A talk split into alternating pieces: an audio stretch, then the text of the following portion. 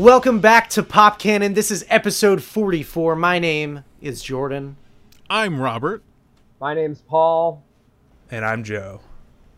Thank you for clicking play on whatever platform you are watching and or listening to this on. Ooh. Uh, because if you didn't know, we are available via video, and if you didn't know, we are available via audio.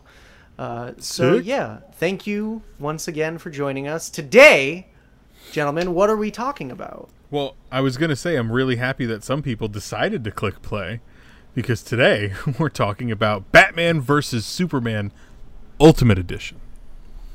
That's Say right, the B- full thing. Dawn BVS. of Justice Ultimate Dawn Edition. of, Batman versus Superman Dawn of Justice Ultimate Edition Blu-ray DVD combo. Well, it's just V. There's just a V in it.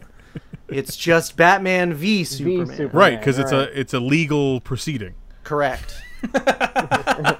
Superman is standing trial. Superman has a lawyer. Batman has a lawyer. Batman has How a about- lot of how lawyers for some reason. How about a halfway through at the climax, they both fire their lawyers and decide to represent themselves. up, up the drama for the ending. Um, so I guess let's go around. We'll get initial thoughts, and since this was Joe's first time seeing the Ultimate Edition, I want to get his thoughts first. So I didn't notice like a huge jump in quality from what I remember from the theatrical cut. Um, from what I understand, like most of it is just those desert scenes, which I get. I guess that did help the continuity of that. Um, I said in our Man of Steel episode that like I- enjoyed Man of Steel a lot more like after knowing what came after because I don't really enjoy uh, Dawn of Justice or Justice League. Um, I just think like it's such a long movie, and I don't think making it longer helped. I think there, I honestly think there's too much teasing what's coming in this movie that it like loses focus on this movie. Like all the stuff with like the Flashpoint tease and all the Justice League teases, um, it was just too much for me. Um, that being said, like I think it all fits together fairly well. Um, I like I like that like whether or not it's said or it was intended, I think you see Batman as like a damaged individual a lot more. Like I don't think you're really supposed to agree with the place that character's gotten to, but I think the fact that he's been doing this for 20 years, like it makes sense that that's where he's at now. Um, Superman, I think, was kind of like it was an okay follow up to Man of Steel, but I don't think he really grows in this movie. He's really just a, a shitty reporter the whole time. um, Refusing to follow up on the leads. yeah, he- like he he's like the new guy who has like no background who got this dream job, and then all of a sudden he's just like, you know what? I'm not gonna do my assignments. I'm gonna write about the Batman, and Perry's just like, what the fuck? Um, which I guess he probably learned everything about recording reporting from Lois, so it kind of makes sense. Um, but yeah, overall, it was okay. cool. that's a fair assessment. Uh, Paul, Yeah, I mean, I think I think generally I would agree with what Joe said in terms of there's a lot of setting other things up.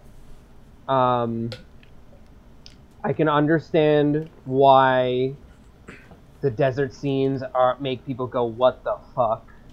Um, and uh, what was the other thing? Um, oh, the just yeah, like setting up the Justice League. Like I honestly, that scene in particular when Wonder Woman is like looking through all the footage, that did kind of feel forced to me. But I guess like, you know, I think it's like so awesome to see the characters that I like let it slide. Um, but it's I I'm not, you know, I I can admit that that was definitely like a kind of a forced scene. It didn't really have anything to do with anything in in the plot of the film. Um, and the same with the Flash scene where he appears through a portal and all that sort of thing. Even though, again, I think that's like a badass scene, it doesn't re- really have anything to do with the movie. Um, that being said, though, I think that's the sort of thing that you see very, very often in comic books.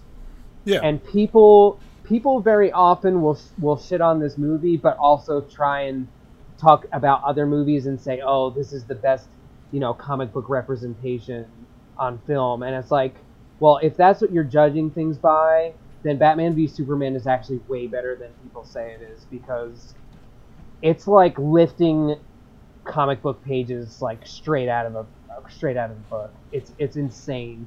Like, and I know, you know, with a comic book you have one issue and it's very brief, so you kind of have to have uh, cliffhangers and things that are alluding to later parts. But at the same time, you know, me, movies get made so fast these days that I don't feel like like a certain amount of setup is all that big of a deal. Um, so that's what I would say to that, I guess. Uh, aside from that, uh, I think it's fucking awesome. One of the w- one big thing that a lot of people complain about that I would kind of agree on is uh, the portrayal of Lex Luthor. Um, I think it was like kind of, just kind of weird in general. There was no like real explanation as to why he was like that. I think there was something at one point saying how he was like a he was like the old 1950s Lex Luthor or something weird like that. There is a version. There's a version of Lex that exists in the comics that ha- where he has long red hair prior to becoming the bald Lex Luthor that we know. Right, and he's Um, he was like kind of a science like a crazy mad scientist kind Yeah. of guy, yeah. So, So that's Zack Snyder just deep diving on a character and pulling a version of him that he thinks would work with this grounded uh, kind of people from space and magic and shit like world that they're in. yeah. Like Yes. So so I agree. I well, I don't necessarily agree, but I can understand that you know Lex Luthor is a little bit of a disappointment. However, I do think that given what the material that he had, he acted well. Um, Mhm. So there's that. But I mean, other than that, like we get one of the best Batman scenes ever on film uh, in the warehouse where he's like just absolutely kicking ass. Um, I think the representation of Thomas Wayne and Martha Wayne, like that whole thing, although that's another thing that people complain about. Oh, that gets done way too much in, in the movies. We have to watch them die again. Well, it's like, yeah, you know, if that didn't happen, we wouldn't have Batman. You know what I mean? So. there's basically a panel of that in every Batman comic ever. Yeah. And it was just like the credits. There's always a page dedicated to it. yeah. Yeah, But, uh, and like Joe said, it was the opening credits of the film, and it's not Yeah. like we had to watch, sit and watch an entire scene play out. Right. It was there was no dialogue, Yeah. it, you because you didn't need it. No. Exactly. You, got the trauma, Mhm. and this Batman is geared entirely in trauma, and because Yeah. of trauma, like he's And it was it was also Yeah. uh, a setup for the constant reference to parents in this movie uh, from very early, like right at that point. Uh, Thomas Wayne, on his dying breath, mutters, "Martha." Rose. So,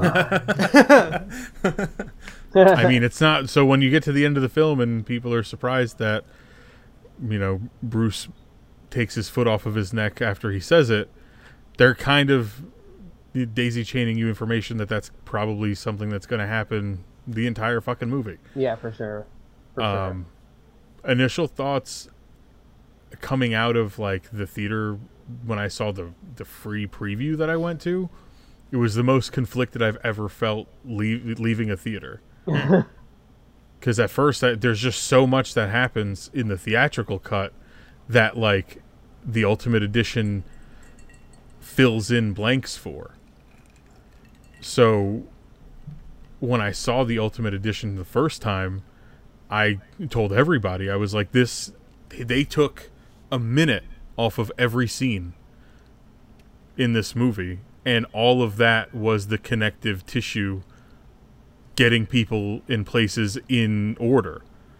So mm. removing those things completely made it disjointed and weird, and you don't understand why that lady from Africa, like like there's none of there's she's just there, and then sh like it, nothing happens with it.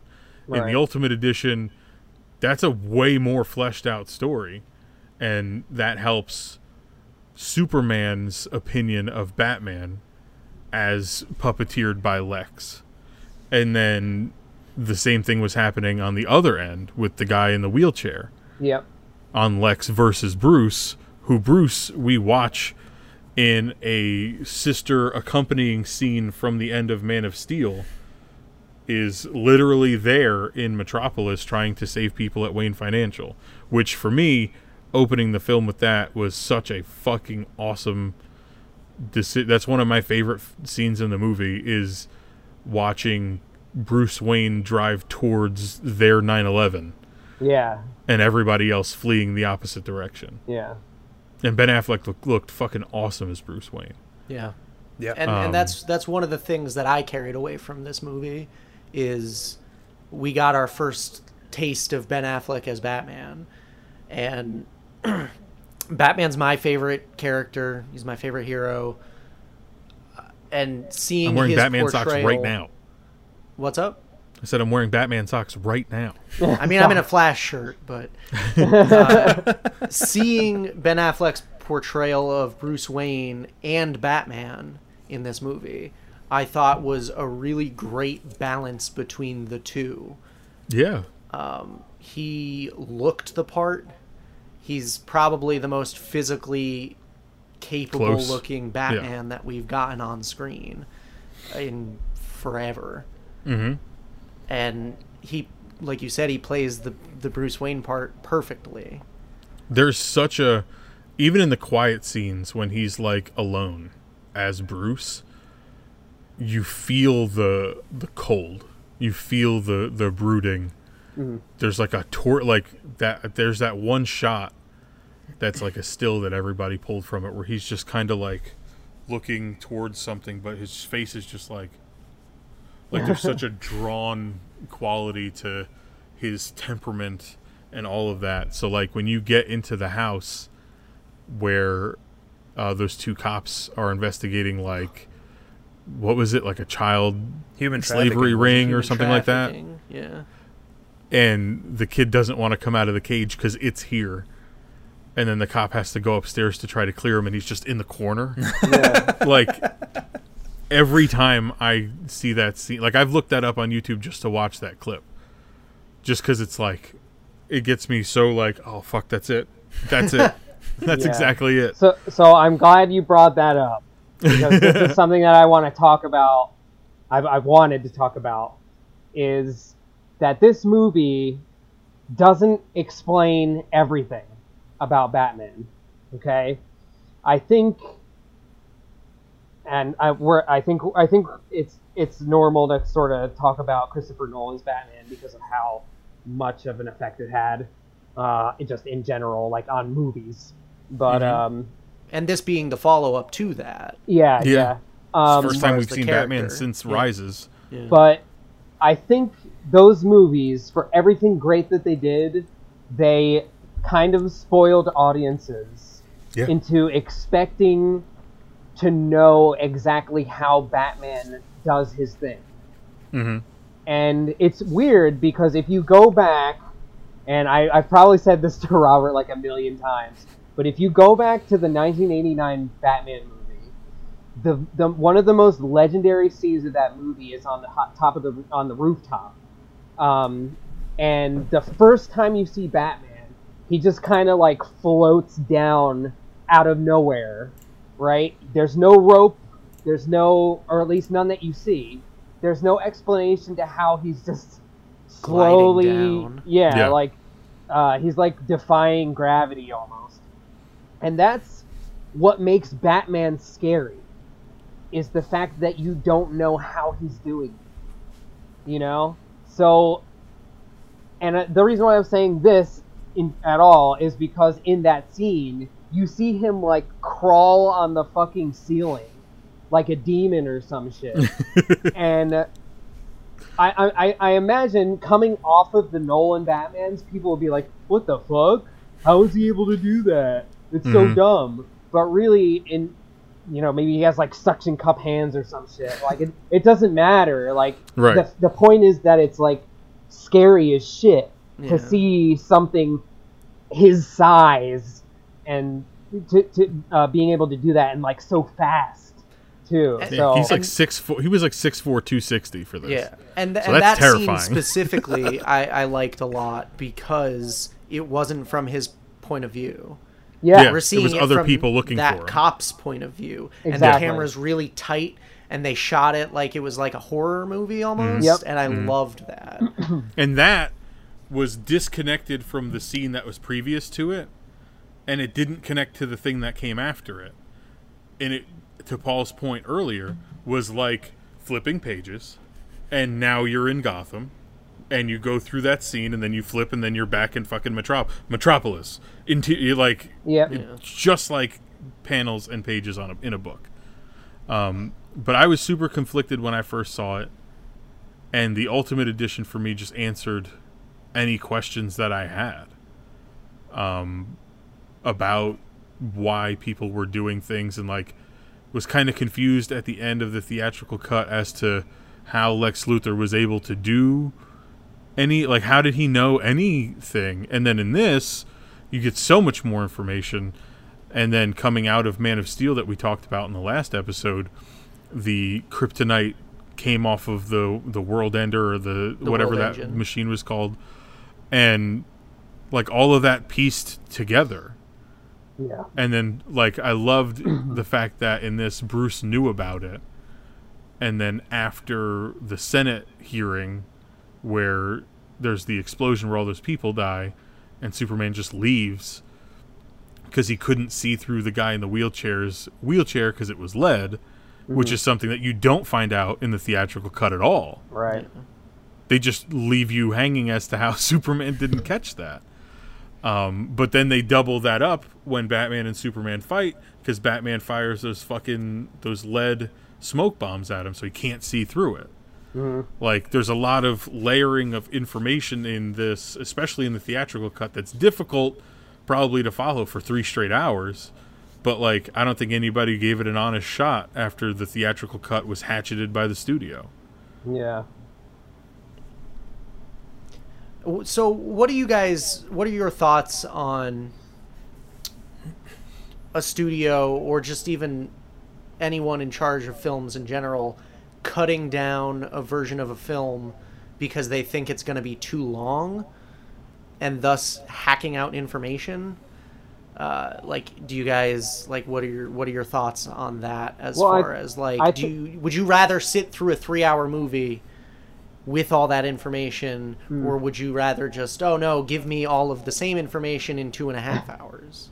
I think there's a level of like crossing the line for sure, uh, but there's also sometimes it's warranted, and especially when you know that you can have like director's cuts later on and stuff like that.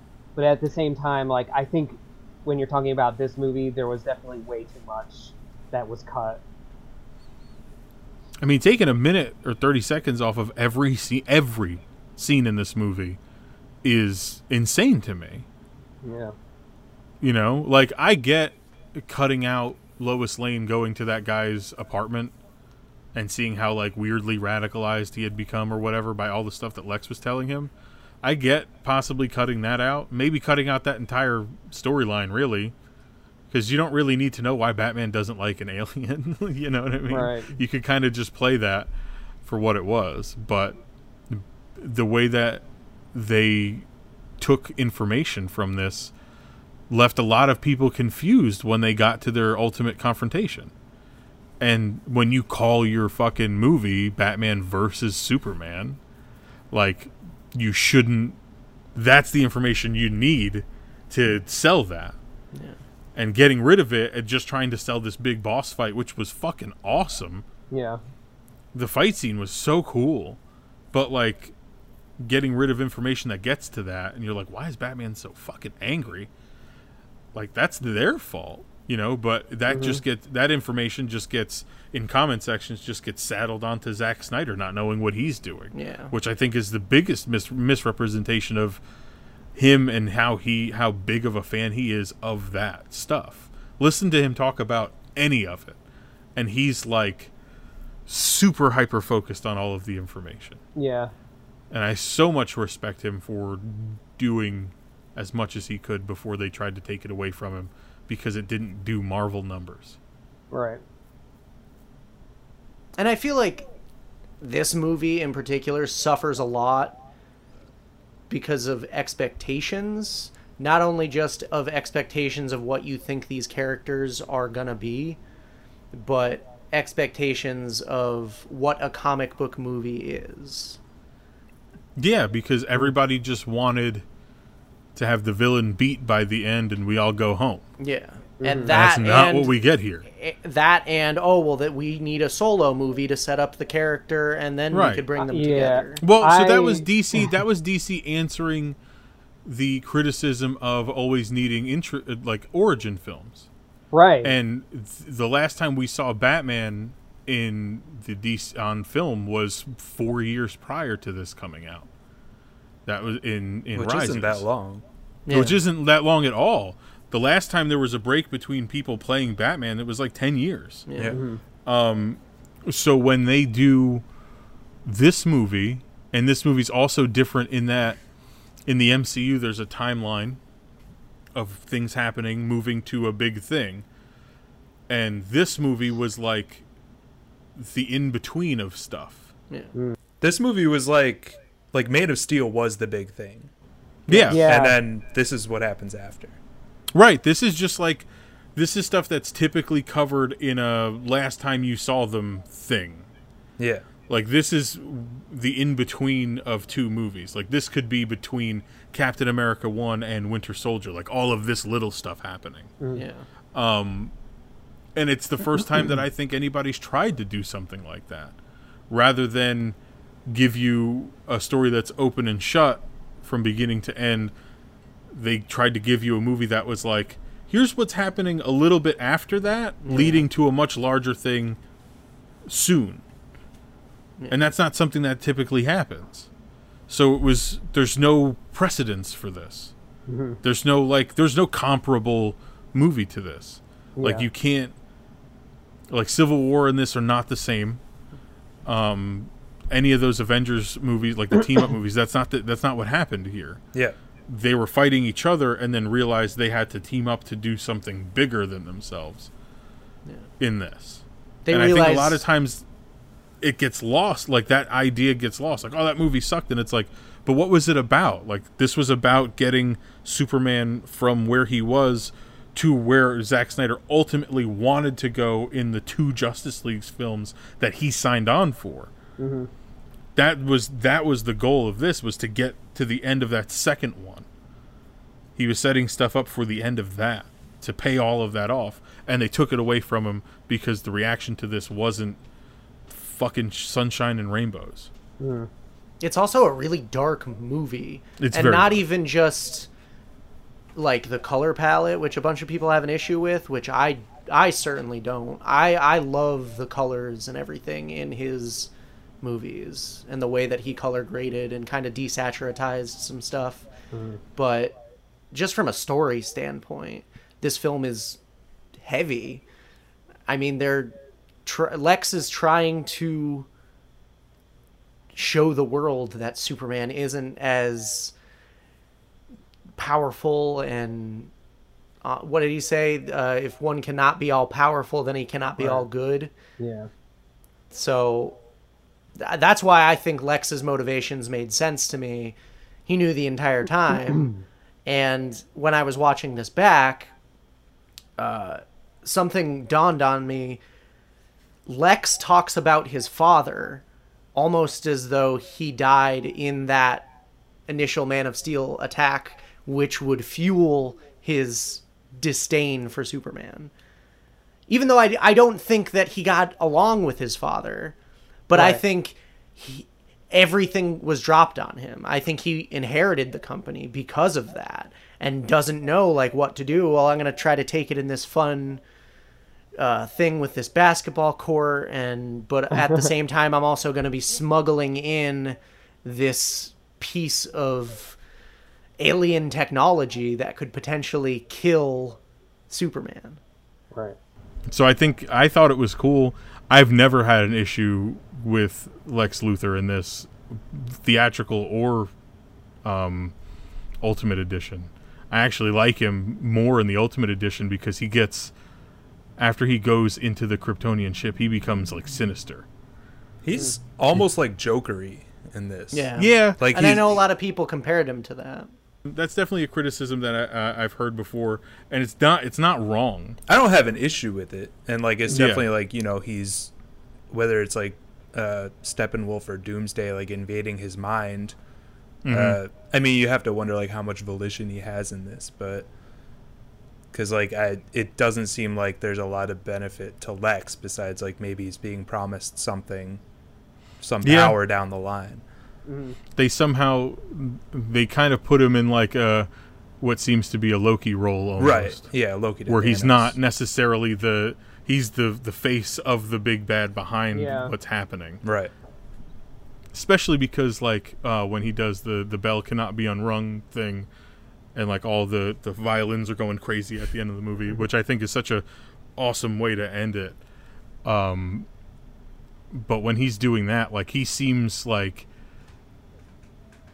because in the kryptonian ship they gave him the information like he asked Yeah. for all of the information so like he's somebody who's gotten too much knowledge now Right. so now he knows more than anybody else on earth literally now like and i think it's it's it's played with him towards the end of that movie a lot Yeah. it's like once his head is shaved and he's in that that cell like he's completely unhinged at that point Right. And i like that I- because the characterization that we got of lex luthor before this was superman returns and it was a classic portrayal of the character by Spacey. redacted Oh. Kevin Yeah. Spacey. Sorry. um, I don't know if anybody wants to mention his name, uh, but and that was like a classic portrayal of the character. He was bald, the businessman, like that exact We've comic gotten book. that. We've so we've gotten that. Yeah. So he wanted to take it a new direction, make the character younger. That way he has more longevity, and he's got old money now, and he's making new money, and then coming out of rebuilding Metropolis after Man of Steel, like he's probably benefited richly from that. Mm-hmm. Yeah, and you and I remember Robert, you said this once before, but like a lot of people were saying like, oh, you know, we just want the the big, tall Lex Mhm. Luthor who's like just as fucking built as like Batman is. It's like, Mhm. okay, well, if you had done that, then you'd have three of those guys on screen. Yeah. and it's just like, wi- there's got to be a foil somewhere. Yeah. when You know? when they meet for the first time at the party as Bruce Wayne and Clark Kent and Lex introduces them, I thought that scene was so funny because of the way that He plays that. he plays it and the knowledge yeah. going back after like finding out like he was kind of pulling all the strings from the beginning. The mm-hmm. knowledge of that, watching that scene back makes it so much more satisfying in my opinion. Yeah, because he's almost he's almost in that scene trying to play them against each other already. right. Mm-hmm. Mm-hmm. Yeah. but just like a little bit. Yeah. Just like maybe if I get friction with their human forms or however you want to word that. yeah like their maybe alter egos. Yeah, like they're they're they're crowd facing uh faces. Like maybe we could start some friction there and it'll carry over uh when they both have their suits on. Well, by that But- point, does he already knows, doesn't he? Yeah. Yeah, Lex does. Lex. Bruce uh yeah, Lex has gotten the information. He hasn't gone in the Kryptonian ship yet Right. at No. that point. But I feel like But he's he already knows- pieced it together. He's pieced it Yeah. together. yeah. and Yeah. uh, Bruce doesn't know, and No. Right. Clark doesn't know, but Clark Right. finds out when he hears Alfred through Yeah. Bruce's earpiece. Right. So that Which scene is was awesome. fun. Yeah, that so was fucking awesome. awesome. Let's talk more about Superman because I feel like we haven't was really touched say- on him yet. I was gonna say, so I. It's hard to, it's hard to put your finger on it because he's not, he's not playing, the character from Man of Steel necessarily in this. Like he's not playing that Superman, so it's a Superman that's evolved slightly from what's happened already, Yeah. but we're not to a point where he's learned the thing yet. Like we're in that middle area still. Um, so it's it's got to be a difficult task for Henry Cavill to play. Um, and then we talked about in the Man of Steel thing, like the the Jesus allegory that was like not too secret uh, in that movie. So in this, obviously, like, we you know we get we get the the death of Superman, which people were strangely upset about getting this so soon, which is like a phrase I hate hearing in in comic book movies, because as we found out, the next one's not promised regardless of what's happening, mm. contracts or anything. None of that fucking matters. So nothing in comic book movies is ever too soon. Yeah, Yeah. yeah. It's like there, put it. there was a time when movies were just movies. You know what Yeah. I mean? Would w- i- if they had done a Death of Superman movie, which they almost did, would that have Mhm. been too soon for that Yeah. movie? Like that's such a weak argument. think about this before they put bane in batman and robin in 1997 that character was only introduced in 1992 he only exists for five years was it too soon to put him on film some may say yes because of the characterization of him but they used the character Let's I- not I- talk i about watched that the other Robin day on it's this a podcast. terrible fucking movie um, I think um, Clark is still kind of like going off how he was raised in this movie. Like he never defends himself until like Mhm. he just gets like pushed to that limit with Bruce. But Yep. like everything that's like being said about him, he never sticks up for himself. Like he's he never claimed to be a god or to be No. any of the things that he's being called. But he, He also didn't want never any of the responsibility. Right, No, but he never that's why he pushes stayed back hidden. against that either. He just like listens to people. Let them do it, yeah. he takes the blows because he knows he can, because he's Yeah. Superman. But then you know, obviously, his limits get tested. pretty. I do like I do like the idea that he's never made like a proclamation about who he is or what he does, and it's literally in the movie just the media Yeah, inflaming both ends of that, Yeah. which is like Zack Snyder somehow wrote that in there, you know, and I thought it was all I thought that was such a great a great way to do that. Mhm. Just let the let the media like push the narrative one way, and then they push the push it back the opposite direction. Like I I, I enjoy that they do that with him, and they do it with Batman kind of, but he only gets bad press. Right.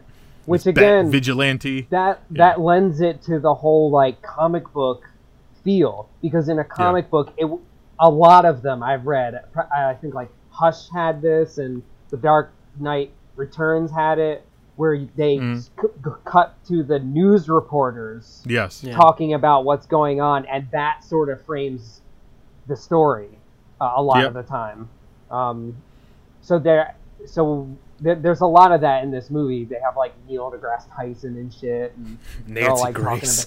yeah but that's the thing, because they would absolutely do that if Superman was real. yeah Well, yeah. we had an alien living on this planet. Mhm. yeah It would be debated about, and it would be Yeah. on the news all the time. But what I mean, does he at, want? Yeah, look at he want? everything that's Yeah. going on in the world currently with the Yeah. coronavirus. The way that the media, like you said, is you just dated us.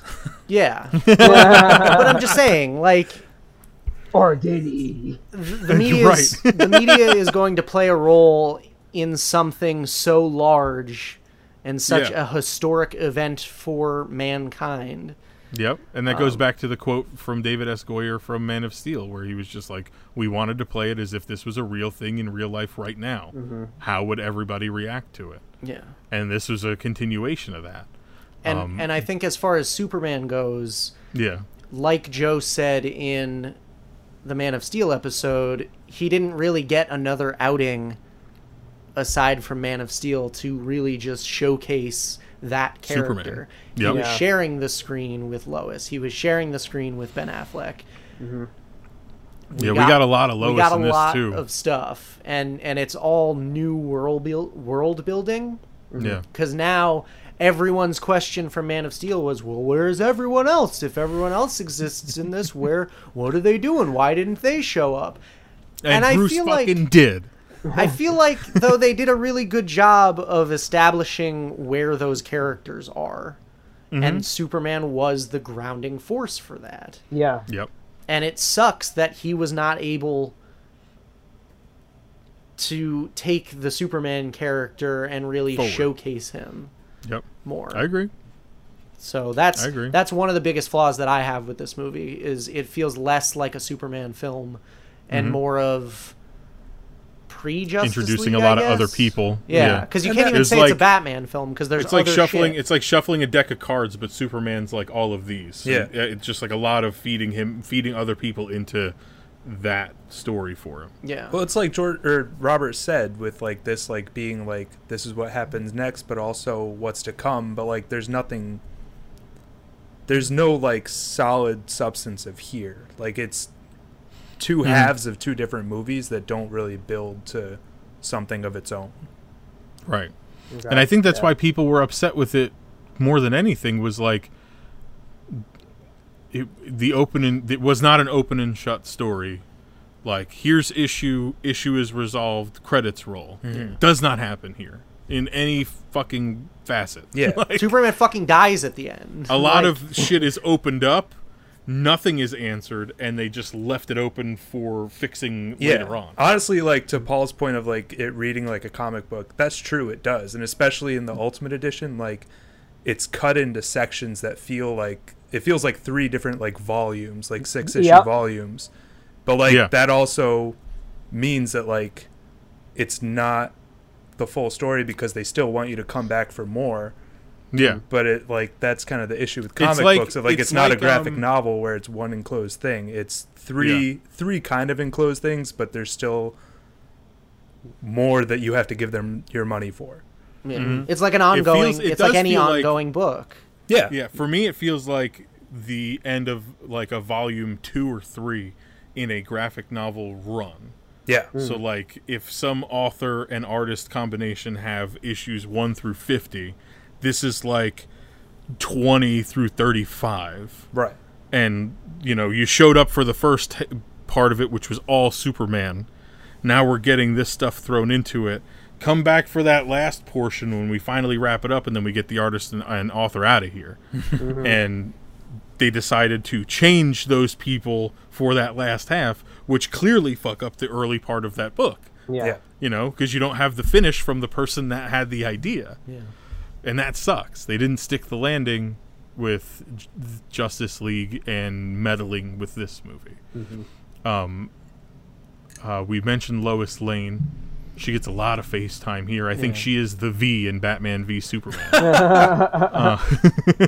She's not written any better. No. Uh, no, it's the same. It's the same kind of style. Uh, the film essentially opens with her in Africa in what is it, Nairobi or whatever. Yeah. Um, Which that might prob- that might be the best scene that she's in, actually. yeah, um, because she, I'm not a woman, I'm a reporter or whatever she says. It made And, uh, sense. and and Okay. honestly, like she might not have needed to be in any other scene. no, but it was just Mm-hmm. it was another way Well, that was a continuation from Man of Steel Yeah. to show that Superman's going to save her no matter where she is. well, Yeah. well, but also when you know that in Justice League she was supposed to be a seminal part of that movie, then Mm-hmm. Yeah. you then you understand why she There's had so much of her here. Yeah, because Yeah. And I love Amy Adams. I so do like, yeah, But it just, just- it just just sucks written because she's not written well. Yeah. yeah.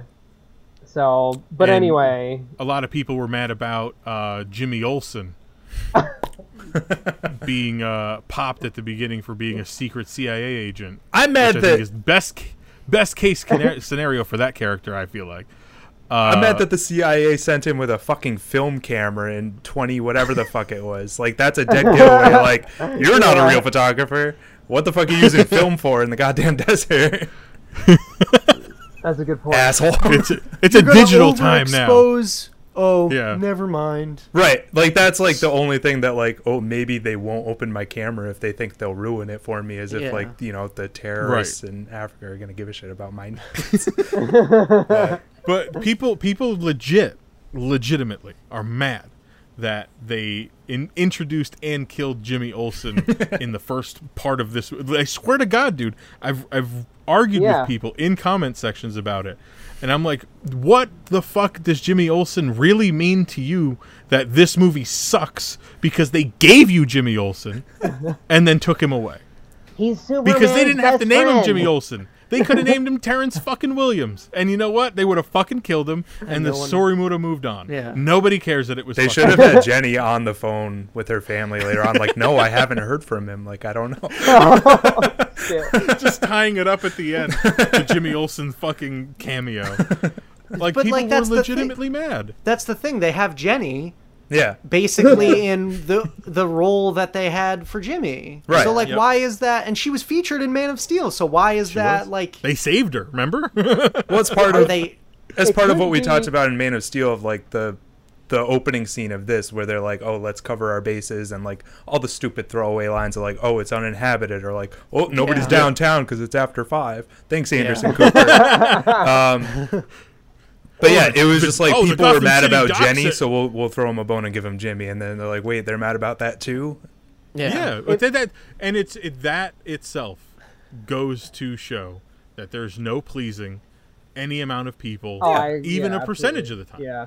Like I- I- they gave you, like he didn't have to name him Jimmy Olsen. Yeah. that could have literally been any other person. Oh, for sure. but they gave you Jimmy Olsen as like a, Mm. you know who that is from a comic book. Remember, we didn't just make up a character, and then they fucking killed him because they needed that story to go away mm-hmm. because they were mo- we're moving on to bigger things, and they don't involve a CIA involved fucking like none of that needed to happen. What, Yeah. what, I don't, what I mean? what I don't understand is why Batman v Superman can't be considered like almost like an Elseworld story, where because because when you think about Elseworlds world stories, like especially the ones with like uh, alternate like events, like Mhm. something like In Red history. Sun or something, Yeah. yeah, there's always like, oh, th- this character's dead in this this timeline. Mhm, Well, it's like, why can't people look at look like look at Batman v Superman that way?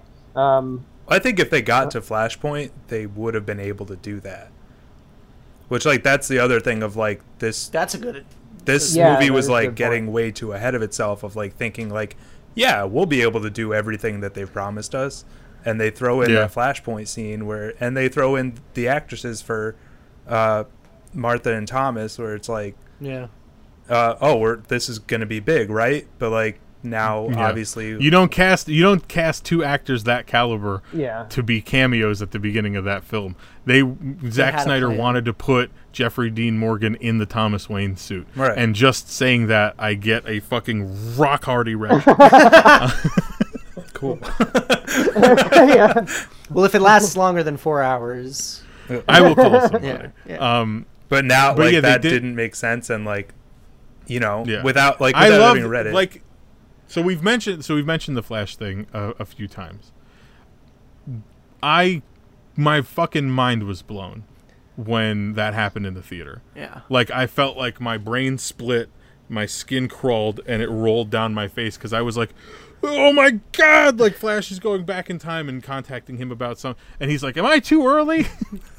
Which is so fucking funny. I'm too early. Like he. and like, he's who's he- wearing that that suit, like that Yeah. time traveling fucking. Cl- oh my god! Like even if nothing ever happened with Ezra Miller even playing that character, the fact that it happens there for just a second to me is like, what Yeah. were they gonna do? Yeah. Holy fuck! And I keep saying that Flashpoint is like the most important thing in the DC universe right now for their film slate. It will fix everything Yeah. as long as they do it right. That's but I have no fucking confidence. card. Yeah. Yeah, But I have no need to do confidence it that they're going to do it right. Yeah, And that's But- the biggest obstacle with DC. including that, including that scene in this was just like, and then that nightmare scene with Batman. Mm-hmm. that which- threw me off so much when I Yeah. watched that for the first time. But yeah, because I it's confusing because it. it's out of nowhere. I love it. Yeah, eh, but like, just watch that scene Like just from the beginning of it to the end of that little thing, which I think does it end with the flashpoint thing, Yeah, he wakes up or does to it? that. But the flash thing isn't part of a dream because the papers in the background Right. are still fucking going like that. Which I was like, ah, it's real. Yeah. Yeah. Piggybacking the nightmare and the flashpoint thing is so fucking cool. Yeah. because it's just like a big hint as to what's to come and also explains why Bruce has the insane fear that he does. He doesn't uh, the Lois Lane part doesn't get to play out in this yet, but now Bruce has some information. Like that's something that a, a comic book Batman is going to like have on a sticky note on one of his computers. Just like Lois Lane is the key Flash. Right. Like he knows that for a fact. Um, What do you think about the man bat I thought that was a cool scene. in the mausoleum? Yeah. It fucking made me jump. Yeah. Jump. Yeah. Yeah. It's fine. Yeah, when I was like, it. Why is the tomb bleeding? oh, I was just goofing. Like I, Oh, no, like I- it's a metaphor for like him fearing the bat Yeah. taking over completely, Right. Right. subconsciously. Yeah. But Yeah. Yeah. But people were bitching fucking about cool. how like it's like too scary or some shit. Like oh, I heard. brought- I heard. One, it was too scary. I heard one. Why did they waste Man Bat? that valuable character. Yeah, but that's not even the guy. but what? Yeah, there were. Yeah, I don't know. And then I got another one. Just because it's a bat the size of a man doesn't mean it's man bat. And then well, that that was What the else part. That was also the part where I heard someone complain on Facebook that they couldn't tell when it If it was, was a a dream, dream and when it wasn't. And I was like, How? he woke up. yeah. That's how you know. But also, Why is that difficult? The, also- the beginning of the movie, when it shows him fall into the thing and then float up, and then someone was complaining because they didn't know that it was a dream, but literally This- Bruce Wayne says, I was in a dream. Yeah. Yeah. this movie made me realize I'm an idiot. I don't like it. yeah, yeah. it, it, it goes back to uh, it was Man of Steel, right? I don't know what people are doing in the theater. I don't like this movie. It doesn't explain anything. Well, it's probably because they see fucking Rotten Tomatoes uh, fucking uh, reviews, and then they're like, "Oh, this is gonna be shit," so I'm gonna go anyway, but I'll just not pay attention." I'm going to complain about it. Yeah. Yeah. Everybody lets the aggregate fucking score decide whether or not they like it before they've seen it. Yeah. And that's bullshit.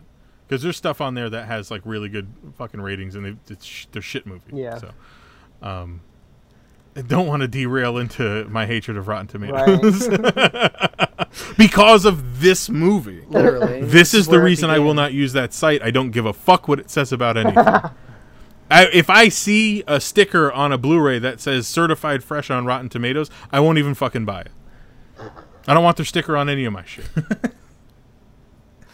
they can go fuck themselves. I saw they there's a sticker on the fucking diamond edition Blu-ray of Pinocchio. You know the classic Disney film Pinocchio. There's a fucking certified certified fresh sticker on that from Rotten Tomatoes. I'm like, yeah, nobody at Rotten Tomatoes needed to fucking put that sticker on there. It's a fucking seminal classic, you morons. If you needed to know what the aggregate score was of Pinocchio, go fuck yourself. How's that? So not to derail, uh, right, Robert? Uh, let's talk about someone who we haven't talked about yet. Let's talk about Wonder Woman. Okay. Uh, first time seeing Gal Gadot, uh, She was stunning. I love so much about what they did with that character in this film. I love the way that they introduce her and she's got a reason to be there. She's after Lex. Mm-hmm. She has mm-hmm. she does not give a shit about Superman or Bruce. She's there to get her shit and leave. Yep. And lo and behold, we She doesn't see- want that secret to come out. You know, Yeah. About how I do I do think it, it's it was kind of annoying that she was watching the news when she was going through the files on the computer, which is like the most to me the most disjointed the ultimate edition is. Yes. Is when she's in a hotel in a robe or whatever, fucking clicking buttons on a computer watching these clips but like, because we don't need that really for any of this, No. um, other than to tease forward what Justice League will have. Uh, that said, all of those clips are awesome. Yeah, exactly. every one of them and they inform a little bit of who those characters are which i think is important when you're not going to do an origin film for anybody but you're going to have them team up um and then and then she decides to leave the plane to go help Yeah. Like that was the only part that i was just like we I didn't don't- need that. i don't need that Yeah. because i want to see her just show up because she felt like she had to i don't want to i don't need to see her make the decision to do it yeah, uh, like when the lady yells up the tunnel at her, like Miss Prince, and you're Yeah. like, okay, definitely Wonder Woman. Like we knew it was, yeah, but to that point, like they hadn't really They haven't explained who she it. was yet, Yeah. right? So when she's Miss Prince, where are you going? The plane is about to take off, and she just keeps walking like a badass. Um, we don't necessarily need that part of it, but when Bruce is about to get fucking laser eyed by Doomsday and she saves his ass, it's still one of the most goosebump indo- inducing moments I've ever watched in anything. like I watched it to just to record for this, and I was like, because I remembered what was going to happen, and I look at Amanda and I was like, "Do you remember? Do you remember? Do you remember what's going to happen?" And she was like, "No, what?" And then she fucking drops and blocks it with her super ancient shield or whatever, and that fucking theme song for her plays, and the hair just shoots up on my arm and on the back of my neck because that song is so fucking good. If anything, from this movie, we got that portrayal of Wonder Woman and that theme, because that theme Yeah. Is amazing. Brilliant. The Yeah. soundtrack in this movie, I thought was really good. Like the score, I, I thought it was fitting. Like Robert mentioned those those violins before. And Oh, then yeah, the at the Wonder end Woman with Lex and theme. shit, yeah. I thought all the music with Batman was really good. Um, And it was super dramatic. Like the fight music was super dramatic. yeah, when Clark goes up after he saves Lois and he goes up to go face to face with Lex. That like dum dum Yeah. like super fucking dramatic. Like you know that this is gonna be some shit. And then he does the whole witch thing with Martha oh yeah, uh, because she gave birth to a like a fucking monster or whatever. Like that's like the coolest fucking. You know what we call the mother of whatever, Right. A witch, Yeah. and like really triggers the fuck out of Clark with that. die by fire. Which is Um, in that like Clark is super invested in his mom. Yeah. Like Bruce was super. That was the crypt that was bleeding that had the bat to the shape of a man come out. But So they were alluding to that happening the entire fucking time. Yeah. Yeah. Yeah. Um, but just to backtrack, what did you guys think of Wonder Woman in this in this movie for like her first appearance in this world? So good. So it fucking It was good. awesome. Yeah, I did love awesome. it. Um, I think to like what I said about like Flash of like they're writing checks that they never got to cash. The Wonder Woman checks all got cashed, and I was happy about that. Yeah. Like I even texted Yeah. you guys when the first time we see her at the party, and Lex has a line about um, Zeus killing, Mhm. striking down uh, the guy who has the alien name, who I forget, Prometheus. Um, yeah, Zeus striking down Prometheus, and they cut to her, and she has a reaction because that's her father. But we don't find that out until her movie.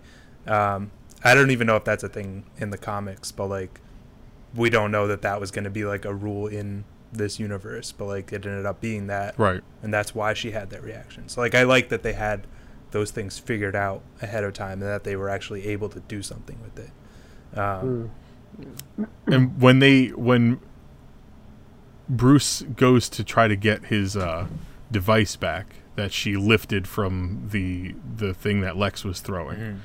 Um, the second time we see Wonder Woman in a fantastic gown, um, Bruce like found the information of where this thing was going to be, knew that she was going to be there, arrived without her knowing that he was there, and then like comes up behind her without her knowing.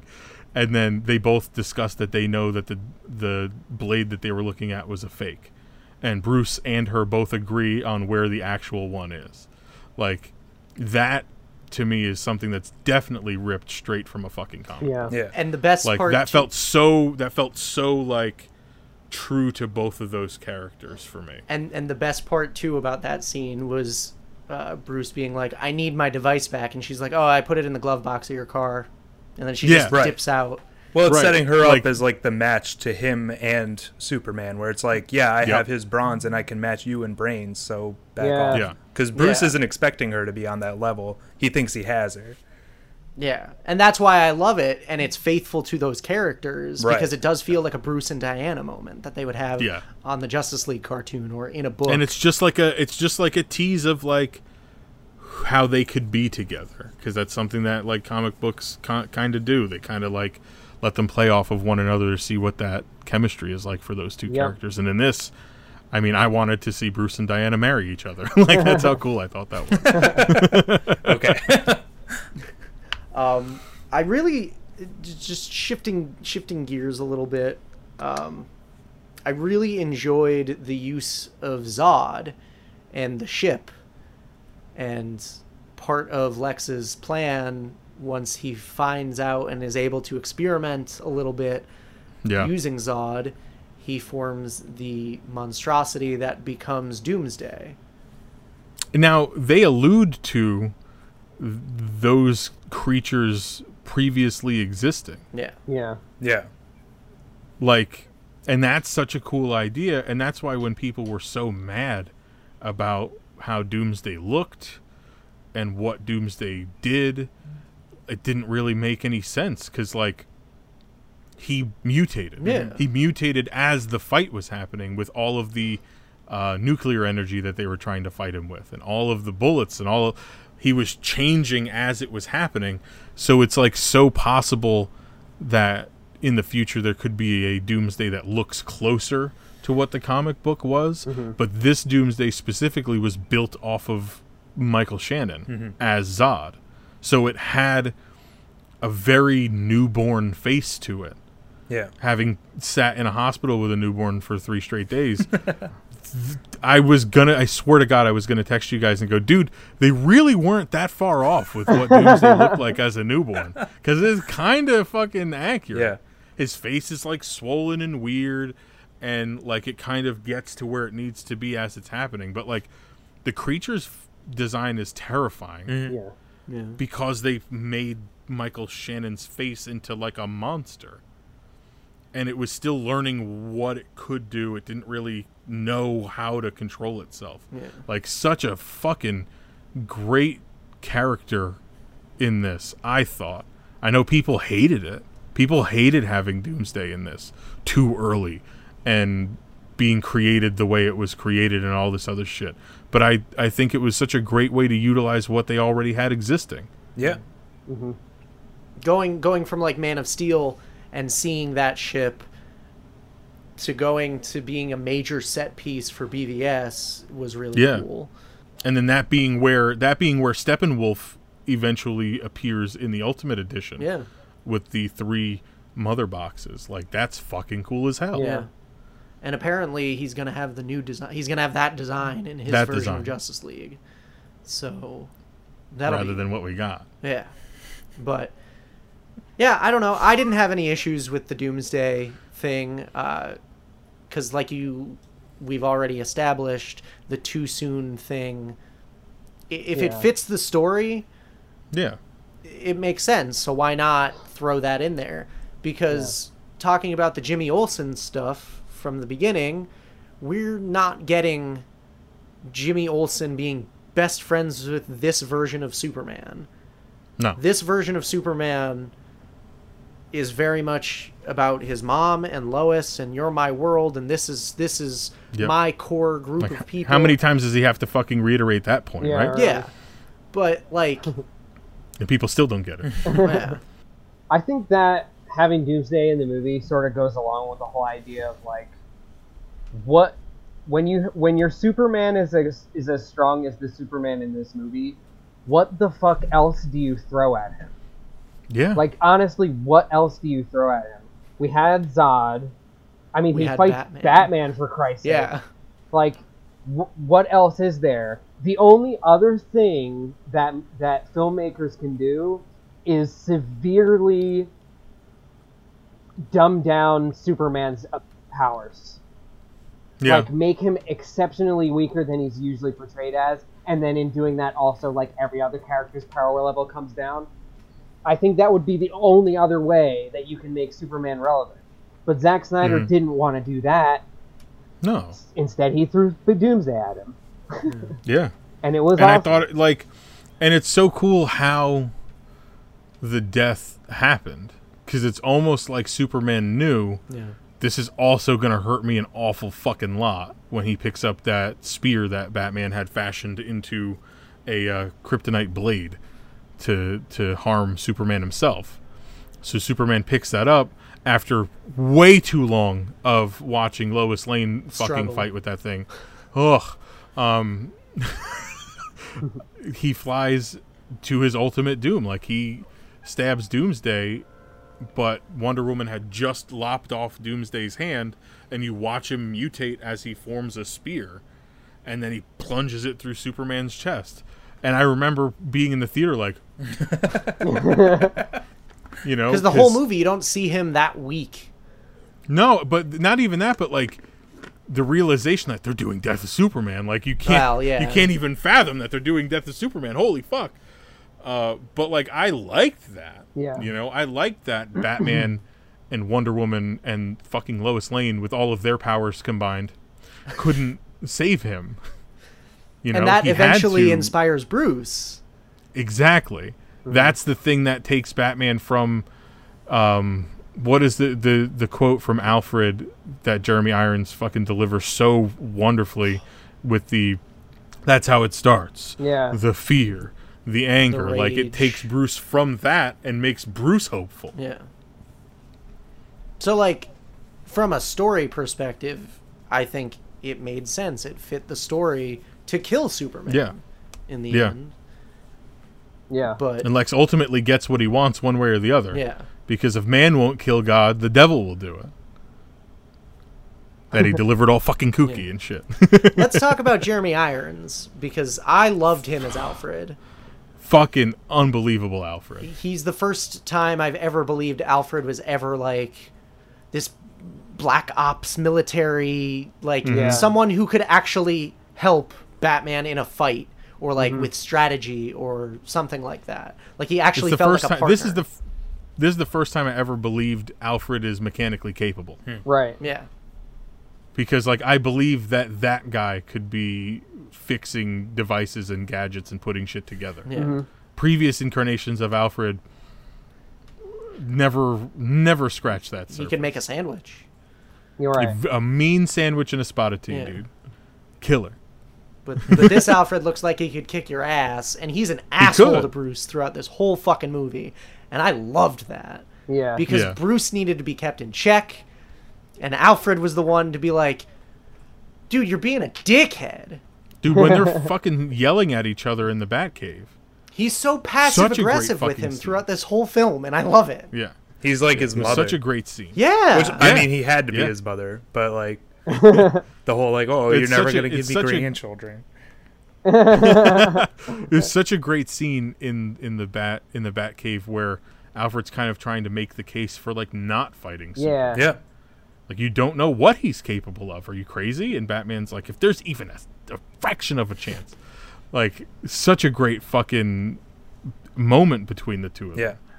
yeah. That didn't have anything to do with Batman faking his death Yeah. or you know any other thing that other films have done. I also Right. like um he's not even really ever portrayed as a butler. Like he's always a partner in this. Like even when like he shows up in the morning and like Bruce is Yeah. like downed a bottle of wine or whatever, but Bruce has made him a cup of tea and like he's Yeah. serving him Yeah. because they're not it's not like a servant relationship Yeah. anymore.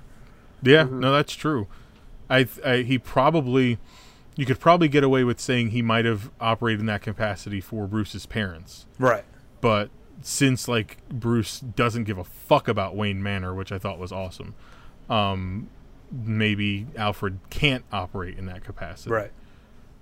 You know, because there's no like upkeep to happen in his floor to ceiling plate glass window lake house.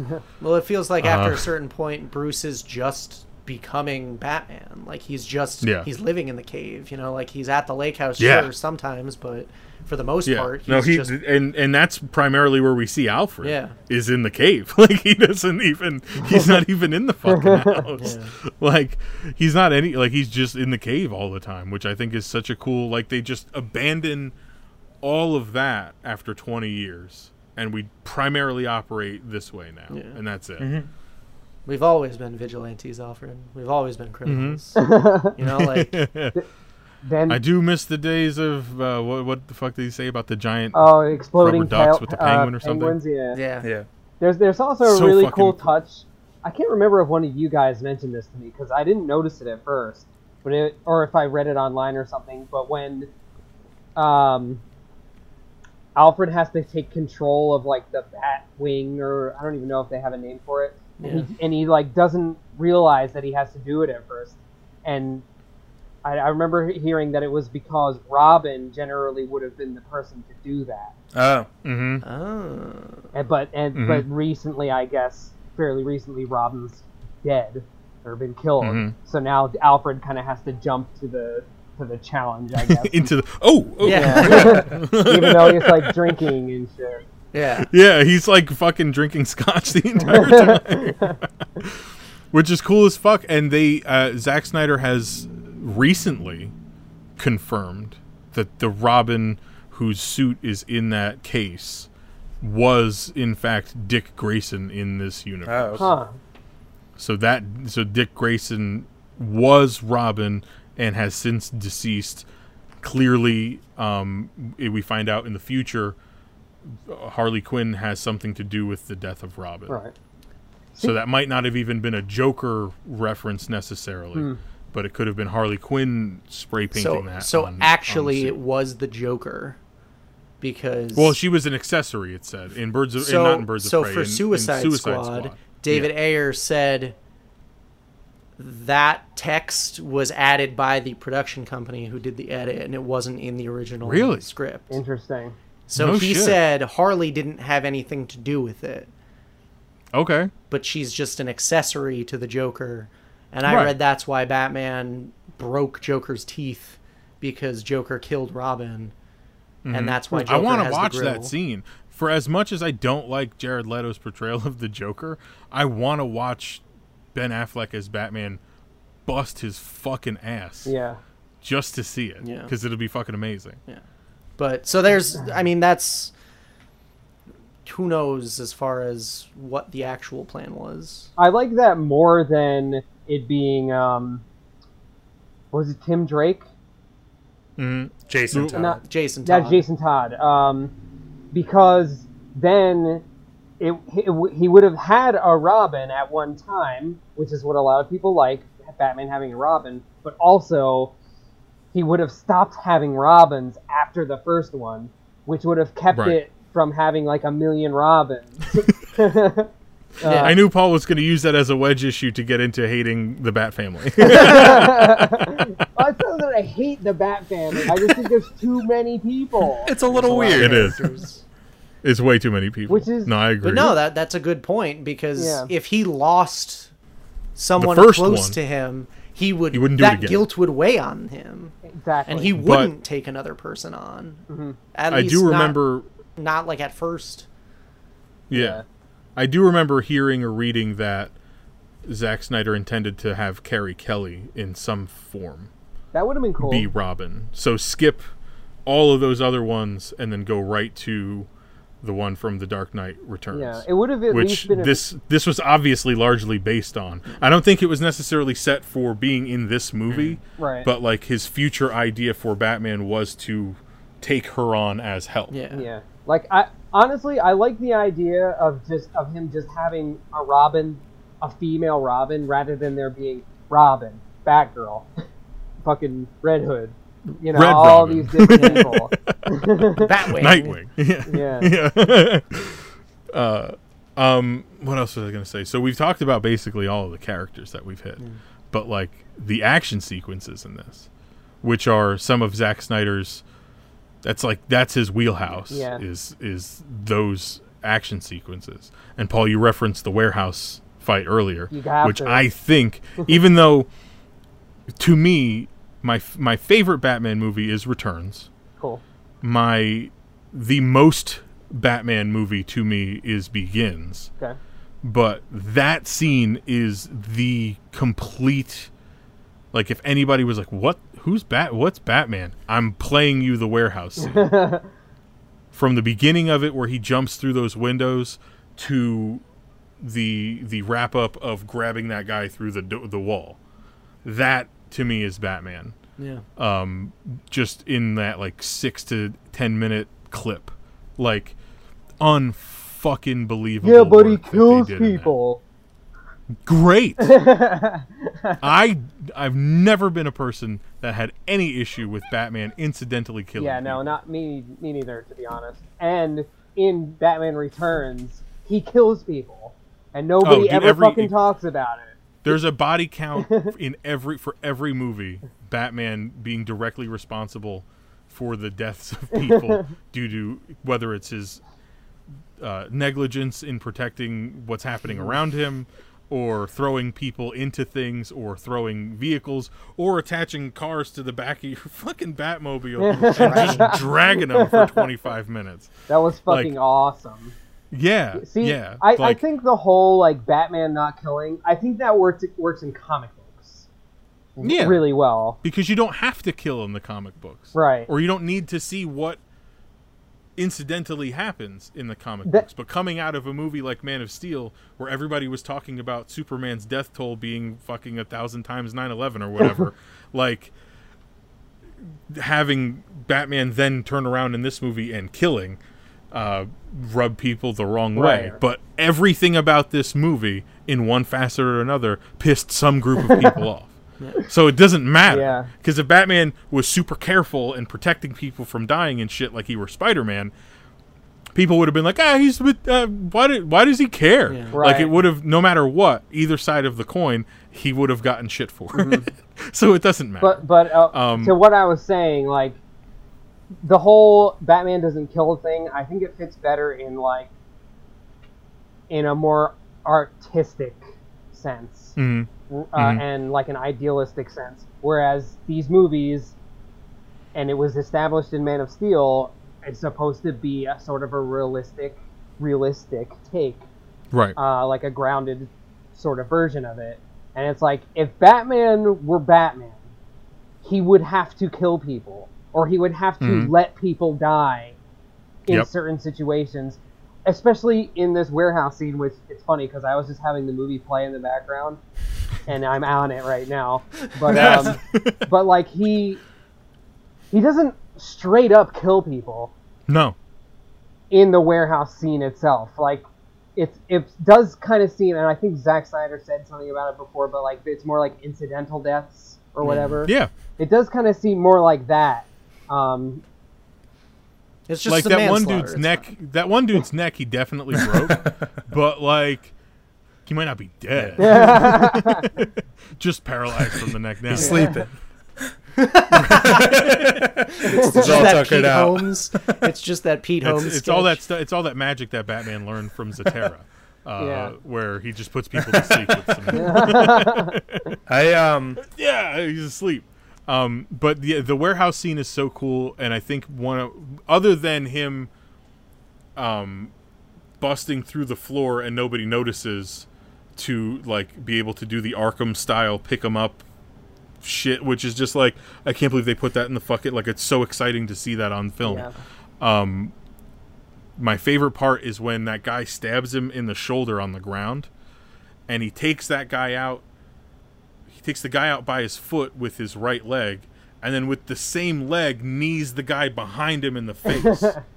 and pulls the like knife out. you, yeah, yeah, like the fact that he kicks that one dude off and then uses the leverage and momentum from that leg forward over his shoulder to kick that guy in the face with it like so every time i watch it i'm like how the fuck Yeah. dude that's so awesome Yeah.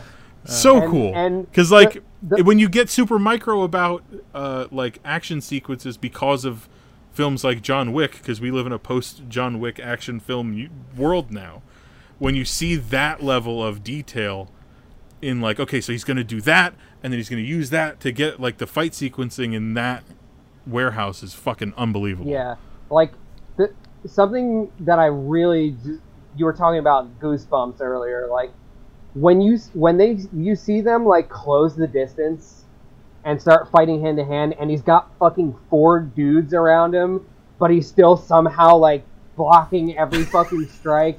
It's like, oh man, that that's what Batman is right there. Like Yeah. that that's what he should we should be seeing Batman do that All the time. in- yeah, exactly. In every single movie, he should be fighting like four or more dudes in close proximity at the same Yeah. time. It's so badass to see that. Like I'm so willing to like get like completely throw out Bruce Wayne in the Batcave. Fucking get rid of it. I want to watch him fight people. Yeah. That's what I'm here for.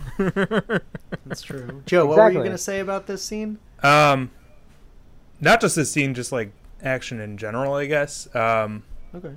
I kind of lost where I was initially gonna go, but like, I do love like the the hand to hand kind of stuff, like the especially the divide between Batman scenes and like the Man of Steel like punching for a mile kind of stuff.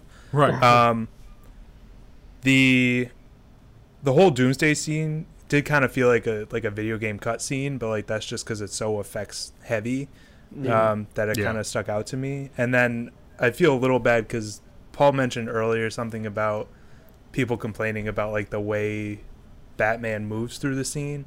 Um, and like the physics of this movie did kind of like mess with me in some cases when they try to like apply like Superman physics to Batman. Like the Yeah. the one thing that like always really gets me is when he gets Superman with the wire and he's dragging him towards him, and then he turns and Superman just levitates and turns in a perfect arc. I'm like, well, he pulls he pulls the the grapple on the gun, so it Right. starts pulling him, and he swings it, and then Right. lets it go. but the anchor's So- on Batman, so so like it's just stiff, and he goes. It, Yeah. it just like in my head, I was just like, "What the fuck?" Because Yeah, like it I- just I- yeah. That see that Which, like, part of that's it is nothing. always like weird. right. Like Yeah. I'm not saying But that like part that of it's ruined the whole always weird. for me or whatever. yeah, Right. No, There's- I think it was just it's more the power of that armored suit that you're getting on display Sure. there. And there I mean obviously there's no like explanation for any of that happening. it's not like, oh well you see the actuator in Batman's Yeah. tricep But actually you don't allows him need it. like there's none of that. you don't Yeah. need it. yeah.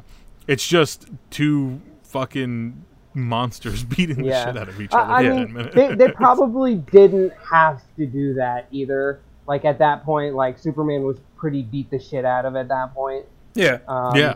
and he was just kind of like driving the point home, like more. Well, that's um another thing that I wanted to say. Like to the And point more of like and more and more. this is Batman who's like been through like 20 years of just Shit. trauma and Yeah. shit and like after I feel like the like killing and like not holding back kind of thing that most likely in my head came after Robin died like he was just went mm-hmm. Yeah, brutal yeah. I and feel like, like he just stopped giving a shit. right Yeah. and Yeah. like I do kind of have a problem with like the branding thing because that kind of for me it called back to Man of Steel where it's like you're just condemning us to death because you won't do it yourself but it's like you just snapped all these other Yep. guys necks but you're gonna brand this guy for like the mm-hmm. fucking joy of him getting beaten up in prison like Yeah. might as well just kill him yeah. But wasn't there and then I, I think I don't. then- I don't remember what the specific. I don't remember what the specific wording was. what But there was definitely. They definitely like spoke about what the brand meant in jail. As they were transitioning from one scene to the other, like that guy gets brought in, yeah. and then the other guy, I think, in the wheelchair is like leaving Yeah. jail. So they mentioned the brand thing. Yeah. Well, I think it. I But think I it's don't- mis- mi- uh, per, primarily to send a message to uh, who he's trying to look for. yeah like a, Right. a Um, particularly heinous criminal Yeah. Right. Right. Right. And So and plus that criminal was transferred from Gotham to Metropolis, Mm-hmm. which led Right. to him getting killed. uh-huh. Right. If he was in Gotham, he would have been fine, but because the everybody's Lex got a brand pulled the strings to get him transferred, yeah that Right. added fuel to Clark's disdain for Batman. Exactly. yeah. And Because Clark is going. You you you fucking damn these Yeah. people Mm-hmm. by doing that. Yeah. You shouldn't do that because he's getting to like seeing the, how the two of them operate in this movie is the closest so far we've gotten to what we know Superman to be, Big Blue Boy Scout, Yeah. and the, what we know Batman to be, any means necessary. Like that's the closest. This is the closest we've ever seen those two characters, obviously together, but like in any facet of them foiling one another. Right. And then to your point about like wanting more of like the hand to hand kind of stuff, like I'm fine with the John Wick stuff like that. Obviously, like is gonna have to be a touchstone of any Batman movie, but what like what I really don't feel like we've seen enough of, um, and that I would want to see in the future is more of Batman as the detective, like getting in and investigating things, and like it's a lot of it's always ends up being like his toys and like whatever gadgets he can like investigate the soil samples from. But I would like just like mm-hmm. a cool noir detective story where it is kind of like it can be that science fictiony stuff, but I also want him to just like do some detective work and like Yeah. puzzle Deduce something together. things. Yeah. Yeah. It's it's the I think that is the most neglected part of Batman in every incarnation Yeah, of even, him. like, It film. going back is, to yeah. going back to '89 through Even Adam West, like there was no Um, detective Yeah. stuff. It was just kooky kooky Yeah. stuff. zany stuff. But- But, yeah, but- no, I, I agree with every villain every villain mechanism has the name on it. Yeah. you. Yeah. But when, Yeah. when you The Batman ooze killing spray machine. when, when you look at some of the best comic books, though, um, I'm thinking in particular of le- some of the Legends of the Dark Knight from like out of the '90s. They're so heavily detective stories. It's like Yeah. that's it's almost all all uh, all he does. I can't think. Oh, you know, it's called uh, Gothic. Is the, Okay. the Mhm. story that I'm of it. thinking of Mhm. it's awesome because he he's he has to track down this guy that's like never died and there's all this like spooky shit and there's a lot of investigating and it's it's great so i think i think batman does shine for sure when you focus on the fact that he's like a detective Yeah. And we do get that a And- little I just bit think it's the hardest where, thing- like with um yeah. But it's all the Bruce Wayne scenes, and that was Yeah. Alfred's line Yeah. of like Bruce Wayne got a lot more done than the Batman did. yeah. It, I think it's the hardest thing to translate Yeah. to film is to get Yeah. that investigative without boring And- people because people will complain that nothing happens. and it also has to do with tone of the film and the film was Mhm. not like a like a mystery thriller type thing which i feel Right. like the character would work well in that Oh yeah, kind of yeah. Yeah. It, it doesn't work in these team up movies, but yeah. but it sucks because now we're like we're sharing screen time with superman and Yeah. lois lane and like Right. it wasn't just a straight up batman movie and i feel like a lot of people were expecting it to be when Mm. it's not it and it's not necessarily anyone's movie yeah, yeah. Right. and that's the weird thing about this because Mhm. it's not a solo story and it's not and it's a not team a team up. and it's not an origin story It's somewhere in- yeah between. it's not an origin story yeah. That's why I said it's just this weird middle spot that hasn't really been done before and people probably won't let anybody do it ever again, but yeah Um, I don't know if that's justified or not because we got a lot of cool information out of this. Yeah. The the the Batmobile scene that I mentioned earlier, where he's pulling that car, like the, some of the fucking coolest Batmobile shit we've ever seen on film. yeah Like they let it, they just let it happen. You know, he wasn't like in some paramilitary thing jumping from rooftop to rooftop. like this fucking Batmobile is legit, Which- and it's that got was machine great guns in and like the dark knight like they they Yeah. fucking nailed that they nailed it yeah, but yeah. But how do you fucking come off the tailcoats of that trying to do the same thing? yeah You just don't. You don't try Yeah, it. he just made they just designed a Batmobile that functions for that character. yeah And I think that it was perfect in that regard. I love how it looks. Love how it looks. Mm-hmm. Um, cuz it fits that world so well. the tumbler right no, no, It's Snyder's this one. Okay Yeah. okay yeah yeah yeah, I mean, the Tumbler, obviously, the Tum. I think like that fit that character perfectly well too, and the backstory of that Mm-hmm. machine and like all that stuff, like really fucking executed well in the Dark Knight trilogy. But like Paul said, coming out of that, how do you do that again? You don't do that again. Exactly. You You- you go to a, a roots thing and you kind of pull what you want from everything else that's existed previous. to Well, it's like what Yeah. Paul said with like the Dark Knight trilogy had to exposit and explain everything, and everything had to have a reason that they showed Right. you.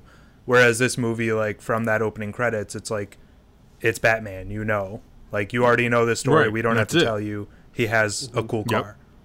Let's Right. go. yeah, and and, and, it jumps through waterfalls and shit, and it's awesome. not ju- not just that though. Like, I- and I know we we probably shouldn't keep talking about Dark Knight, but um, that's sort of like what tho- those movies set out to do specifically. yeah, was was Right, to say explain well, it. yeah was to say here's how Batman does what he does in this like Right. very uh, grounded, Grounded. and realistic sort of universe. Um, but not every Batman story needs to do that. Not every Batman Nope. story is meant to do that, and especially because, in my opinion, because Christopher Nolan, nailed it. I think there's less of a reason to do it in future movies. Mhm. Um, but I Just because you, if you want that, you could go watch it. exactly It's there. I mean, so obviously their fight that you know we mentioned uh, a little bit ago, uh, the actual fight between Batman and Superman. Some of the craziest fucking pulling out Batman pulling out every like he didn't show up there unprepared. He had like seven booby traps set up, and everything was like he knew how where the fight was gonna wind up, and how this was gonna go. He knew he was gonna get rocked in the fucking face a few times. Uh, luckily, he was able to weaken Clark with those uh, kryptonite grenades, which I thought was such a fucking cool concept. Yeah. When he shot it and he caught the one, You knew he like he knew he was gonna catch it because he's super fast. Like he knew that, but then he caught it and he was like, "Gotcha," because it fucking sprayed it in his Yeah. face. Like, and then you see Clark inhale it and then suddenly be like, "Perfect." Yeah. so fucking well, perfect. Clark didn't even know about the kryptonite until this point, right? no, he didn't even know it Yeah. existed. He didn't even know it existed, which is why it's such a fuck you. well i guess 'Cause he, he, did he showed up there so blind because of Lex, He- dude. he did know he showed up there so blind and unprepared. that the the uh, atmosphere of krypton weakened it Right, right, right. He but knew- he he didn't know knew there was this radioactive rock that would do the same exactly thing. Yeah, right yeah. because and like because lex was clearly picking a winner in that fight Yeah. yeah, like he wanted bruce to have all of the time in the world because he knew if he had just enough time he might be able to kill him Mm-hmm. um and or clark overcomes all that and kills bruce he did not expect the two of them to stop fighting Right. for any reason Right. yeah. and and I just love that how that whole scene transpired. And then obviously you get to the end of it. The one the only thing anybody ever talks about out of that movie is the Martha scene. wait wait before you get to that joe were you gonna say something I was. It, you made me think about um, not to like completely backtrack a fucking half hour on us, but the in the nightmare dream, Yeah. there's that box with the green light, but at that point, Bruce in the real world doesn't know about kryptonite yet, right? Right. So like Right. that that hints at like some Or- magical portion of that dream, right? Of it being, which like I know there's like a cut in the trailer where there is like the the omega, the like Darkseid symbol. yeah. Um, Yeah. But I don't think that was ever in the cut. But like No, it was that, and I mean, that Omega symbol was in there. right? But he, and I guess like the parademons are enough to like say like this is more than just a dream anyway. But like it, it was like wild to me seeing that like the the green light in the box. That's like weird because like Dream Batman knows that that's what he needs, even though awake Batman Right. doesn't even So- know what that is yet. So my my opinion on the nightmare scene is I don't think it was a dream necessarily that he was having, but No, I it think was a he vision. equated it to a dream because Yeah. I think it was Right. Flash trying to show him somehow Okay. this is your potential future, Right. Oh, you but think he it was was too stop? early. yeah. Right. Well, and it may not even have been uh, the Flash doing that on purpose either. Like Yeah. maybe it's some it's some kind of um, A time side echo. effect. Yeah, to, to the Flash like breaking through Yeah. from Gotcha. the Oh future. shit. Um, That's even fucking cooler, dude. yeah, I mean, Because I never, Oh my I never thought it was a dream necessarily. yeah, yeah. no, no, I, I never, I never thought it was a dream. I just think that that's what Bruce chalked it up to. Yeah. be. Yeah. Right. Yes. Yeah, yeah. Just like I, I have these crazy fucking dreams. Sometimes I levitate as a child. Sometimes a giant-sized bat comes out of my mom's fucking crypt. Sometimes I see this future where there's this big omega symbol for reasons I don't understand. And then I take a Lexapro and I go to bed. it's a long commercial for fucking drugs. All he took from that though was Superman's evil. yeah. Right, That's it.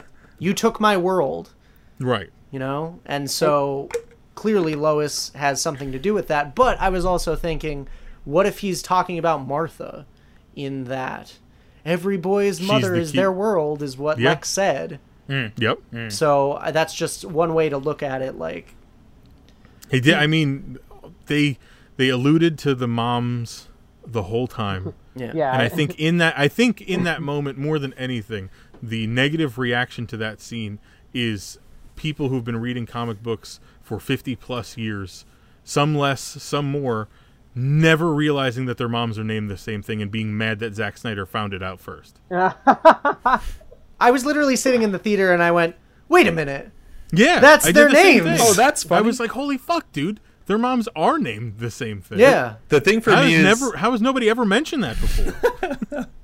because like it's it's like a non-starter. It's like oh that's funny, whatever. But like the thing in that scene that like it is a ridiculous reaction. It's like crazy, but like the thought in my head watching it over again was just like, oh, this guy's insane. Yeah. Yeah. because like he has a mental breakdown like everything goes out the window because of that and like any normal human would be like there's a lot of marthas in the world but batman is super paranoid and crazy so he loses And it was his father's last words. He was on the verge of betraying everything that that character represents as Right. far But as even- actually taking a life. Even further than that, he's been studying Superman. He he didn't maybe he didn't re, like he didn't realize that Superman might have done back background on him. Yeah. Or, or, like or is how do you how do you know that name? Do you yeah. know who the fuck I am? How- how- well, how do Like you, that how do kind you of know thing. Superman can't read his fucking mind. right. You know, Right. I mean, he can do almost anything else. yeah You know what I mean? Yeah. Um, So Batman's like just take that from the perspective of like the most paranoid guy on the planet. Yeah. yeah, and And I also- fight going fucking fighting hand to hand an alien that he's never done that with Yeah. before. And And, I- I- then like then it says your mom's name and you're like How? But also Like, couple it with the fact that it humanized Superman too for Yep. him. In his eyes, Yeah. the whole time Yep. he's like he's an alien, he's an alien, he's Yep. an alien. yep. Oh, he's got like a mom. Mhm. I had a mom, And they both Yeah. have the same name. and they're both Martha. and then the issue for me from that is like that's great it humanizes him it makes him question everything that he's doing but then the next scene he goes and kills like a bunch of guys so he's not like oh maybe i should reconsider the way that i've been acting he's just like i'll reconsider this one instance but everything else is par for the course Right. Well, because he says to he says to Superman in what is probably the worst line in the movie, "No Marthas will die." tonight." Wait, is that what he says? yeah. yeah, yeah. He says oh, it was bad. It was so cringy. Uh. So like, there is plenty of criticism that you could actually hold accountable. yes. But to laugh at the initial interaction without ever caring to pull any of the threads that they had been weaving together since the beginning of the movie annoys the fuck out of me. Annoys the fuck out of me that that's like Well- the thing that that movie is known for is that scene. Yeah, the, the the way that I see it is this: Batman has been Batman for however many years in this movie. 20 plus. He's gone up against many different supervillains that Right. all have had. Who knows he's who he's gone up against? Maybe he's gone up against fucking Poison Ivy, and Poison Mm-hmm. Ivy has ridiculous fucking powers, right? Um, i thought you were going to say And her now name is martha And her mom's name is Martha Isley. and, and now he's gotten to this point where it it seems like to him he's fighting this ultimate supervillain who has who can do anything. Yeah. right? Yeah. So to We him, don't know like, his limits. Yeah, and it, to his, so to him, it's like I have to, I have to do this. I have to end this, and then Superman, in one moment, pierces his psyche Yeah. because that's that. Uh, his parents dying was the genesis of Batman. Hmm. So it's not just it's not just the name, it's also everything that he's become up to that point. Right. You know? If someone says your mother's name, you immediately think of your mother. And if Mm-hmm. something traumatic happened to you that you based an entire portion of your life around two people Yeah. and Yeah. they mention one of their names, you're gonna have a reaction. yeah. Some of us have mothers with really weird names, so it's really on point when someone says when someone says Dorette and they're not talking about my mom. I'm like, what? Why did you say that name? That's Joe's immediate reaction. Uh, Any any final thoughts on BVS? I feel like we gotta wrap it up. Uh. I would love to talk about this movie some more, but So Oh, yeah, one other thought that I had was, um, which we can cut this if it's too long, but like with the file, um, do you? So do you think like Steppenwolf or Lex Luthor, either of them like create the Justice League because they have that file of them, and also Lex like hired a graphic designer to make logos for them and everything, like logos for everybody. yeah, but also like yeah, that's like intentionally there's no the mo- file on the Bat and there's no file on Superman. yeah. So Um, which is all the more confusing. Right. Like, But- was that all intentional to plant the seeds of like, this is the Justice League, go get them? Well, it could be. Yeah, I don't know what the fuck Lex's that it goes plan was with in that. line with him like knowing shit before anything even happens. Yeah. Like he kind of already knew who Batman was and setting Yeah. up the, uh, you know, Clark and Bruce meeting each other and shit like that. It might be that. I think that's kind of a weak argument, though. Um, I think it might just be as simple as he hired a graphic designer. uh, I I think he was looking into them because of he the was Superman researching thing. metahumans. Right. Yeah, and and I think Superman was the first step. Oh well, I got a weapon against him, but we're gonna need weapons against these other people. Like I think that was his original plan was to like go into creating weapons for the government To to stop kill meta other Gotcha. right. right. So, so And that maybe, makes sense. And that would explain why there is no bat file. and that explains Right. why the Suicide Squad is born after this. yeah, Yeah. because that Um, was that's a the good plan. point. Yeah. But no, that's yeah, that's I a- wish there were a good couple point. other like MacGuffin files too, though. Even if it was like Suicide Squad files or stuff. But, yeah. Yeah. But that goes back to the point of saying how that scene felt so disjointed. Yeah. If it was Yeah. just a It's- screen with with random file names and she would double click into one, I don't think Right, people and- would have as much of an issue. But the fact that she opened up a file and there's folders Yeah. with like Which- the Wonder Woman logo and stuff. Which- Yeah. and- I think it, it also could be it also could be Lex seeks out Batman to try to kill Superman. Yeah. And let's just say Superman kills Batman. right. Lex has three other potential people to go to Mm-hmm. to battle Superman next if necessary. Gotcha. Right. Which might be where why he actually is putting that together. Interesting. Because there's no other information about Wonder Woman other than her going to the ATM like three times and that picture. Yeah. Right. So he would have to then do research from 1918 or whatever year that was about what happened where that photo was taken. Um, and then you have what happens with Cyborg, and then you have Fla- actually four Flash, and then you have Aquaman. So like, and I remember it leading up to this movie, all of the stuff about where everybody was finding the the kryptonite was supposed to be like the allusion to Aquaman being in the movie because water. Um, but I think that I think that those files probably exist in Lex's personal computer situation as next up if needed mm. Yeah. against Superman because he's just going to start he's just it seemed like he just wanted to fire metahumans at Superman until one of them fucking took him down. Sure. But what else? Any any other final thoughts on the movie? I liked in the Ultimate Edition when Batman went to go collect the kryptonite because he was done fucking playing games. Um, they show on the security footage because Yeah. it's not in the theatrical cut.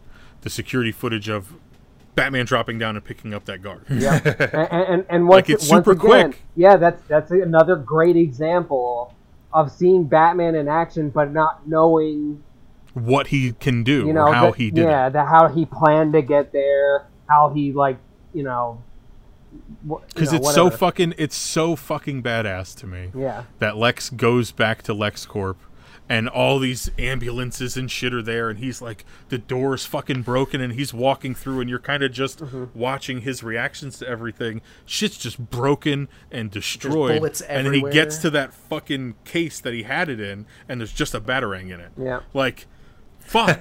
So fucking cool. And then to like why they cut out the five seconds it took to show that security footage i'll never understand yeah, because it's just another thing like paul said of like how does he do it because Yeah. his eyes were lit up Yeah. so like was he in some sort of like night vision scenario or like whatever like we have no idea Mm-hmm. like detective mode or whatever the fuck from the arkham games or some shit like that's cool as shit to think about yeah. Yeah. so cutting that really did a disservice to people watching that movie He's supposed to be this frightening figure. right You know what I mean? And when you when you explain all of that that away, he's not Yeah. scary anymore. at all know?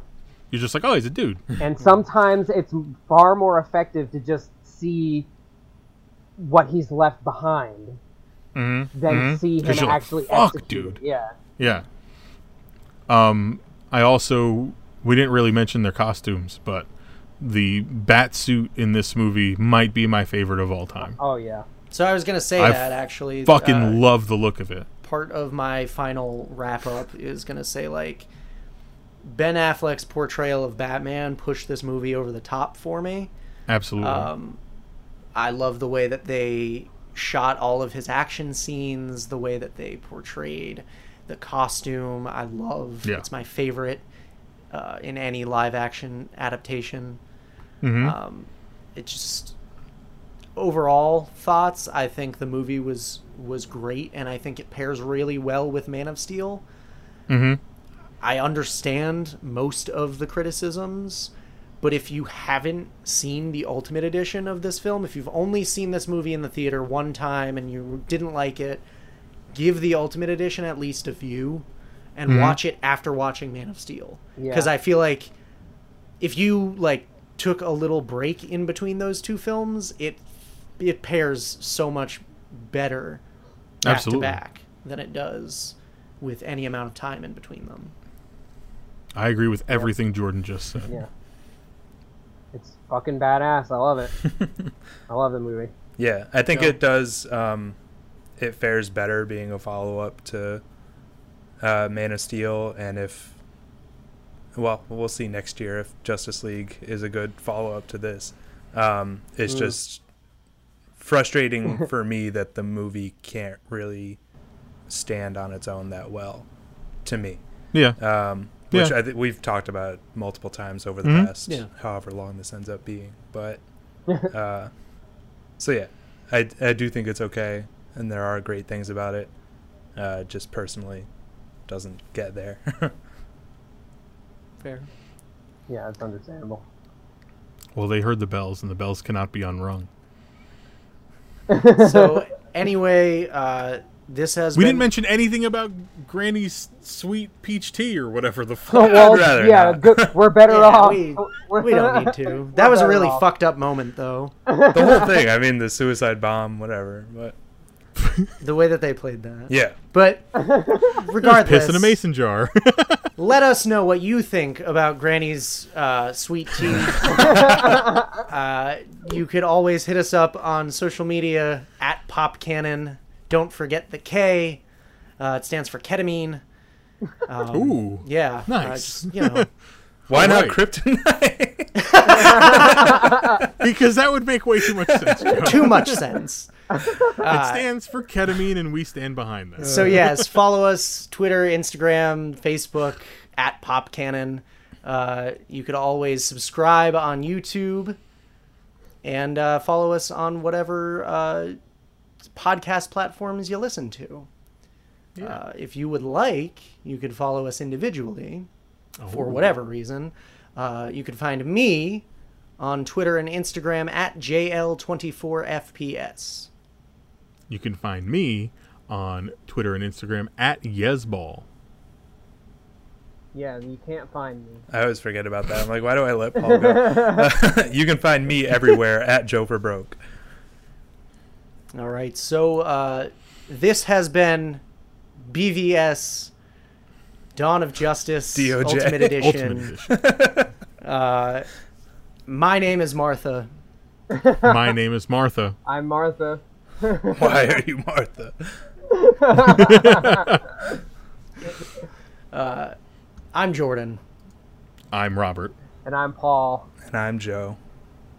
Thanks for listening and watching. Stay tuned very, very soon for more content coming your way from your boys at Popcast.